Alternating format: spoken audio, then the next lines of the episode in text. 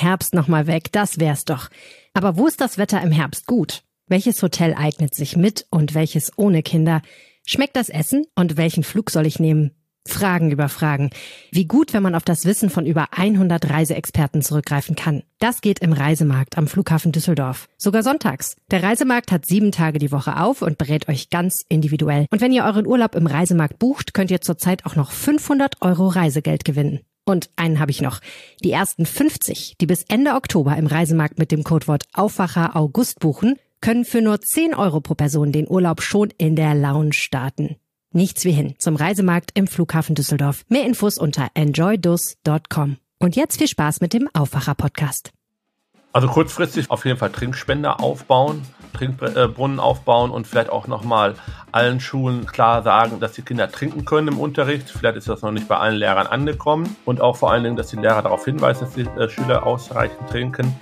Viel trinken bei Hitze. An den Schulen klappt das irgendwie noch nicht so ganz. Und überhaupt ist das Thema Hitze an Schulen eher schwierig. Wie die Schulen es künftig besser machen können, hört ihr hier im Aufwacher. Rheinische Post Aufwacher. News aus NRW und dem Rest der Welt. Mit Laura Mertens. Hallo, schön, dass ihr zuhört. Wenn euch dieser Podcast gefällt, dann folgt uns doch gerne bei Spotify zum Beispiel. Müsst ihr dafür nur nach Aufwacher suchen und dann oben auf Folgen gehen. Dann verpasst ihr auch keine Episode mehr. Wir freuen uns sehr. Danke.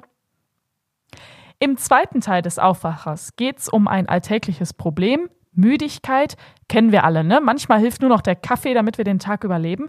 Es gibt aber auch Fälle, da hilft mehr Schlafen dann nicht mehr. Dann ist Müdigkeit ein Warnsignal. Worauf ihr dabei achten müsst, klären wir für euch.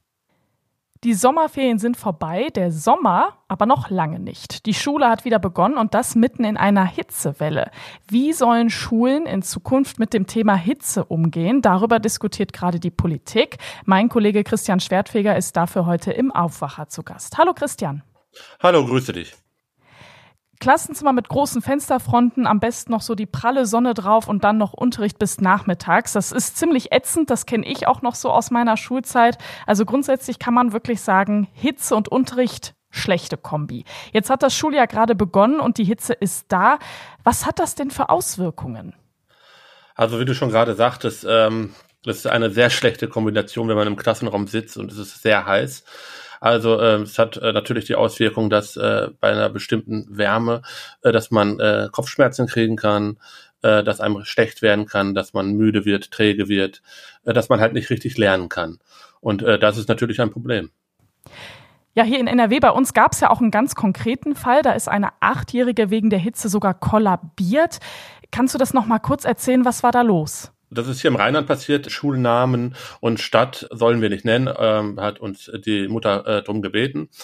Also die Mutter hatte uns äh, letzte Woche Donnerstag angerufen und äh, Folgendes geschildert. Ihre achtjährige Tochter war in der Grundschule und in der vierten Schulstunde äh, ging es ihr auf einmal gar nicht mehr gut. Sie ist auch zur Lehrerin gegangen und hatte ihr gesagt, dass es ihr nicht gut geht und die Lehrerin hatte dann äh, darauf erwidert, ja, aber die vierte Stunde ist ja gleich zu Ende und dann kannst du eh nach Hause. Ihr wurde immer schlechter und schlechter ähm, so dass äh, schließlich äh, die Eltern angerufen worden sind und der Vater das äh, Mädchen abgeholt hat. Und als es zu Hause war, äh, kurz vor der Haustür, ist es dann halt kollabiert. Das sind natürlich Einzelfälle, aber äh, die zeigen schon, äh, was Hitze mit gerade mit Kindern machen kann. Ja, vor allem so junge Kinder. Ähm, eigentlich, ich war da so ein bisschen stutzig, als ich das gehört habe. Es gibt ja eigentlich eine Lösung an den Schulen, die heißt hitzefrei. Die Kinder dürfen unter bestimmten Bedingungen dann auch nach Hause, wenn es zu heiß wird. Was ist das Problem mit der Regel? Ist die zu kompliziert? Ja, ich sag, finde ich schon. Also ich persönlich, ist, ich finde es ist so eine Pi mal Daumen-Regel. Ne? Also erstmal gesagt, äh, wird der Unterricht bei heißem Wetter äh, durch hohe Temperaturen in den Schulräumen halt beeinträchtigt, kann die Schulleiterin oder äh, halt der Schulleiter selber entscheiden, ob die äh, Kinder nach Hause gehen dürfen oder nicht. Also da gibt es so eine Faustregel bei Raumtemperaturen von mehr als 27 Grad Celsius ähm, kann man hitzefrei geben.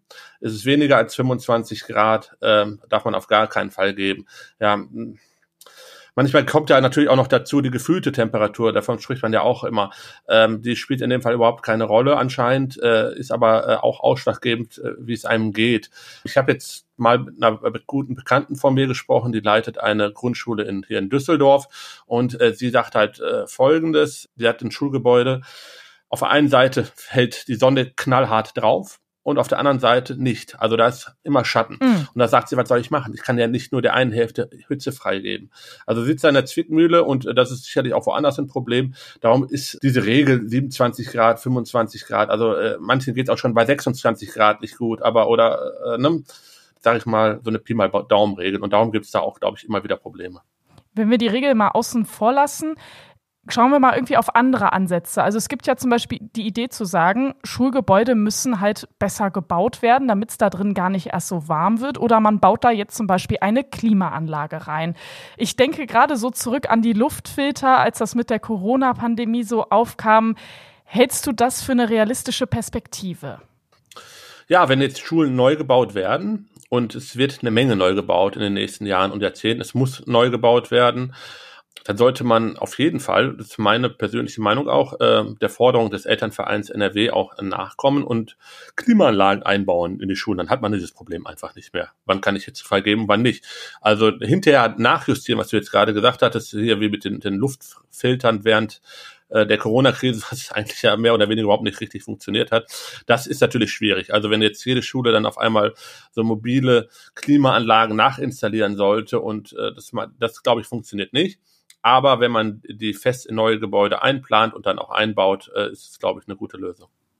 Aber eine langfristige. Ja. Eine schnellere Lösung könnte sein, den Zeitpunkt der Sommerferien zu ändern. Ne? Wie hier in NRW, wir fangen ja relativ früh an in Deutschland, von, im Gegensatz zu den anderen Bundesländern. Und das heißt eben auch, die Schule startet im August. Jetzt heißt es aber, hallo, das ist der heißeste Monat. Also eigentlich völliger Quatsch. Was wäre da eine Alternative? Es ist ja nicht ohne Grund so, dass nicht alle Bundesländer zur gleichen Zeit Sommerferien haben. Ja, also der Grund ist derjenige halt, dass nicht alle Schüler gleichzeitig in Deutschland in Sommerferien gehen, dass das alles so ein bisschen entzerrt wird, dass manche Bundesländer früher starten, manche später. Aber in Nordrhein-Westfalen ist es so, äh, dass wir eigentlich in den letzten Jahren immer im August wieder gestartet sind. Und äh, das wird zunehmend der heißeste Monat. Wir haben in Nordrhein-Westfalen äh, die meisten Schüler. Wir sind das bevölkerungsreichste Bundesland. Und ähm, es ist so, dass die Bayern und auch Baden-Württemberg immer eigentlich als letzte in die äh, Sommerferien starten und dementsprechend im August auch in den Sommerferien sind, in diesem heißen Monat. Wie ich gehört habe, hat das äh, Gründe, die weit zurückreichen und mit einer Ernte zu tun haben. Allerdings werden die auch alle fünf Jahre immer wieder auf den Kultusministerkonferenzen neu besprochen. Aber da wurde diesem Thema nicht viel Gewicht immer bei äh, gewohnt. Man hatte gefragt, sollen wir es so beibelassen? Da wurde mehr oder weniger immer die Hand gehoben. Ähm, darum würde es durchaus sinnvoll sein, wenn in Nordrhein-Westfalen auch eine Initiative geben würde und sagen, wir wollen jetzt da mal einen äh, Strich drunter machen und auch mal vielleicht im August äh, Sommerferien haben und auch im September dann halt erst die Schüler in die Schule stecken. Das würde den Vorteil haben, dass man halt nicht in dem traditionell heißesten Monat mit den höchsten Temperaturen, also dem August, in den Unterricht starten würde und man hätte auch nicht äh, dieses Hitzeproblem so, wie man es äh, momentan auch hat. So wie du es jetzt aber sagst, klingt es auch nicht so danach, als wenn wir das so schnell lösen könnten. Nee, ist auch nicht einfach äh, zu lösen. Also es ist keine kurzfristige Lösung. Dann komme ich jetzt noch mit einer anderen Idee um die Ecke, die jetzt auch in dieser ganzen Diskussion schon mal auf den Plan getreten ist. Der Hitzeaktionsplan kenne ich persönlich immer als Forderung an Städte, dass man sagt, eine Stadt muss einen Hitzeaktionsplan haben. Hat auch nicht jede Stadt in NRW, ich glaube ehrlich gesagt gar nicht so viele. Macht der denn für Schulen Sinn und ist das jetzt nicht auch total schwierig mal eben umzusetzen? Da muss man im Einzelfall schauen. Kann Sinn machen. Ähm, die FDP hat gesagt, was kurzfristig an Schulen sicherlich helfen würde, wäre das Aufstellen von äh, Wasserspendern oder von mobilen Brunnen für Trinkwasser und äh, vor allen Dingen auch dafür zu sorgen, dass die Kinder auch trinken. Ähm, das habe ich auch gehört, äh, dass es teilweise, ich kann es mir ehrlich gesagt kaum vorstellen, aber es wurde mir von Eltern auch berichtet, äh, dass es teilweise verboten ist, im Unterricht zu trinken, auch jetzt bei der Hitze. Und äh, das sind sicherlich Sachen, da muss man dringend dran. Ja, um das jetzt nochmal irgendwie zu so einem Abschluss zu bringen, wir haben jetzt verschiedene Ideen diskutiert, aber irgendwie bleibt man da nicht so zufrieden zurück, sage ich mal. Was würdest du denn jetzt sagen? Was muss jetzt als erstes getan werden? Was hat auch irgendwie Aussicht auf Erfolg, dass sich für die Schulkinder jetzt auch schnell was verbessert? Also kurzfristig, was wir gerade eben angesprochen haben, auf jeden Fall Trinkspender aufbauen, Trinkbrunnen aufbauen und vielleicht auch nochmal allen Schulen äh, klar sagen, dass die Kinder trinken können im Unterricht. Vielleicht ist das noch nicht bei allen Lehrern angekommen und auch vor allen Dingen, dass die Lehrer darauf hinweisen, dass die äh, Schüler ausreichend trinken. Ähm, als zweites vielleicht die Richtlinien ändern, dass auch jetzt schnell aufgenommen wird, dass in neue Bau, in neue Schulneubauten Klimaanlagen eingebaut werden können, weil äh, je länger man das aufschiebt, desto später kommt es dann auch dazu. Also und ja, und dann hoffen wir einfach, dass die Hitze bald zurückgehen wird. Also würde ich jetzt einfach mal sagen. Also kurzfristig kann man da nicht viel machen. Danke dir, Christian. Gerne. Alle Ideen, wie Schulen besser mit Hitze umgehen können, könnt ihr auch noch mal in Christians Artikel nachlesen. Den habe ich euch in die Show Notes gepackt. Die Hitze kann vieles bei uns im Körper auslösen. Ich zum Beispiel schlafe dadurch meistens sehr schlecht. Müdigkeit kann aber auch durch ganz andere Ursachen kommen und manchmal ist es super schwierig, die herauszufinden. Damit sind wir im zweiten Top-Thema hier im Aufwacher. Tanja Walter ist dafür jetzt zu Gast. Sie hat sich für uns mit Müdigkeit auseinandergesetzt. Hi Tanja. Hallo Laura. Also die allerwichtigste Frage vorweg. Ab wann sollte ich mir wirklich ernsthaft Gedanken machen, wenn ich müde bin? Ja, sich mal unausgeschlafen zu fühlen, das kennt ja jeder. Ähm, allerdings ähm, sollte man darüber nachdenken, ob man vielleicht einen Arzt besucht, ähm, wenn so die klassischen Hausmittel nicht mehr helfen. Also wenn man sich an der frischen Luft bewegt und guckt, dass man auch vor allen Dingen äh, genug schläft, äh, leichte Mahlzeiten am Abend isst und dann aber trotzdem feststellt, Mensch, ich bin immer wieder sehr, sehr müde und abgeschlagen.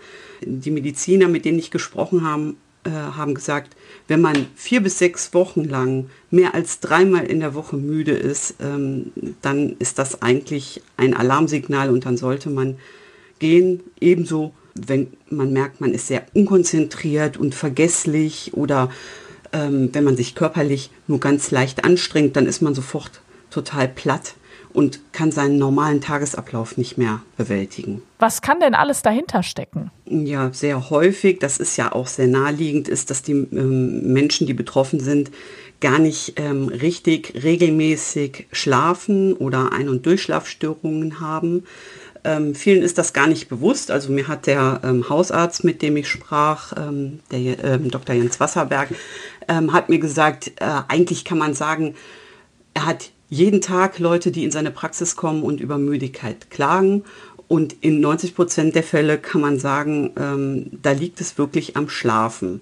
Aber es ist eben nicht immer der Schlaf. Ähm, es können psychische Probleme dahinter stecken, ähm, ebenso wie körperliche ähm, Probleme. Zu den psychischen Problemen zählen zum Beispiel ähm, Depressionen oder Stress, Burnout, ähm, oder eben eine lange Liste an äh, körperlichen Faktoren. Also ganz typisch ist zum Beispiel Schilddrüsenerkrankungen. Vor allen Dingen, äh, wenn man eine Unterfunktion hat, dann wird man sehr müde und sehr abgeschlagen oder ähm, auch chronische Entzündungen. Daran denkt man zum Beispiel gar nicht so direkt. Rheuma oder ähm, Morbus Crohn, auch Schilddrüsenentzündungen, überhaupt ähm, Entzündungen, chronische Entzündungen im Körper. Oder was wir jetzt eben in Zusammenhang mit der Pandemie und nach er äh, Corona-Erkrankungen haben, ähm, sind ja auch chronische Erschöpfungssyndrome. Also die, äh, dieses Fatigue-Syndrom, davon haben vielleicht einige schon mal gehört. Okay, sagen wir mal, ich gehe jetzt in eine Praxis, weil ich eben ständig müde bin. Was machen die dann eigentlich mit mir?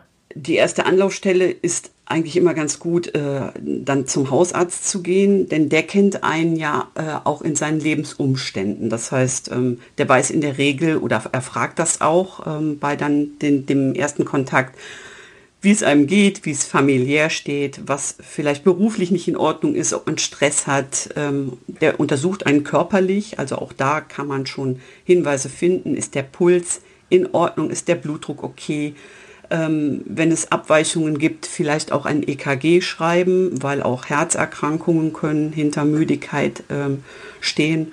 Und dann ist ein wichtiger Punkt, Blutwerte zu ermitteln. Denn ähm, in, im Blut kann man Hinweise finden, beispielsweise auf Schilddrüsenerkrankungen, man kann darüber Entzündungswerte bestimmen, also wenn man eben zum Beispiel Rheuma hat oder auch ähm, eine chronische Schilddrüsenentzündung.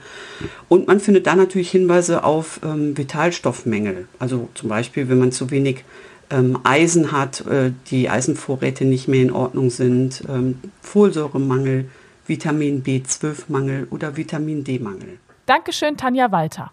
Sehr gerne.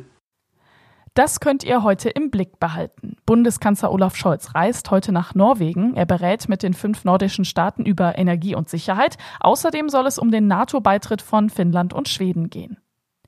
In Berlin beginnt heute der Prozess um einen Mann und seine Schwester. Die beiden sollen beim Betrieb ihres Testzentrums betrogen haben und damit mehrere Millionen Euro erbeutet haben. Students for Future hat eine Radtour nach Berlin gestartet. Die Aktion ohne Kerosin nach Berlin läuft noch bis September. Dann gibt es eine große Demo in der Hauptstadt. Wir schauen aufs Wetter zum Schluss. Die Hitzewelle bleibt noch etwas bei uns. Heute 27 bis 31 Grad dazu bewölkt. Stellenweise wird das auch so richtig schwül und drückend, weil dann auch teilweise Regen und Gewitter runterkommen. Morgen dann genauso heiß, aber es bleibt trocken, aber auch trotzdem wolkig. Die Sonne sehen wir eher ein bisschen weniger. Das war der Aufwacher vom 15. August mit Laura Mertens. Schön, dass ihr mit dabei wart. Bis bald. Ciao. Mehr Nachrichten aus NRW gibt's jederzeit auf RP Online. rp-online.de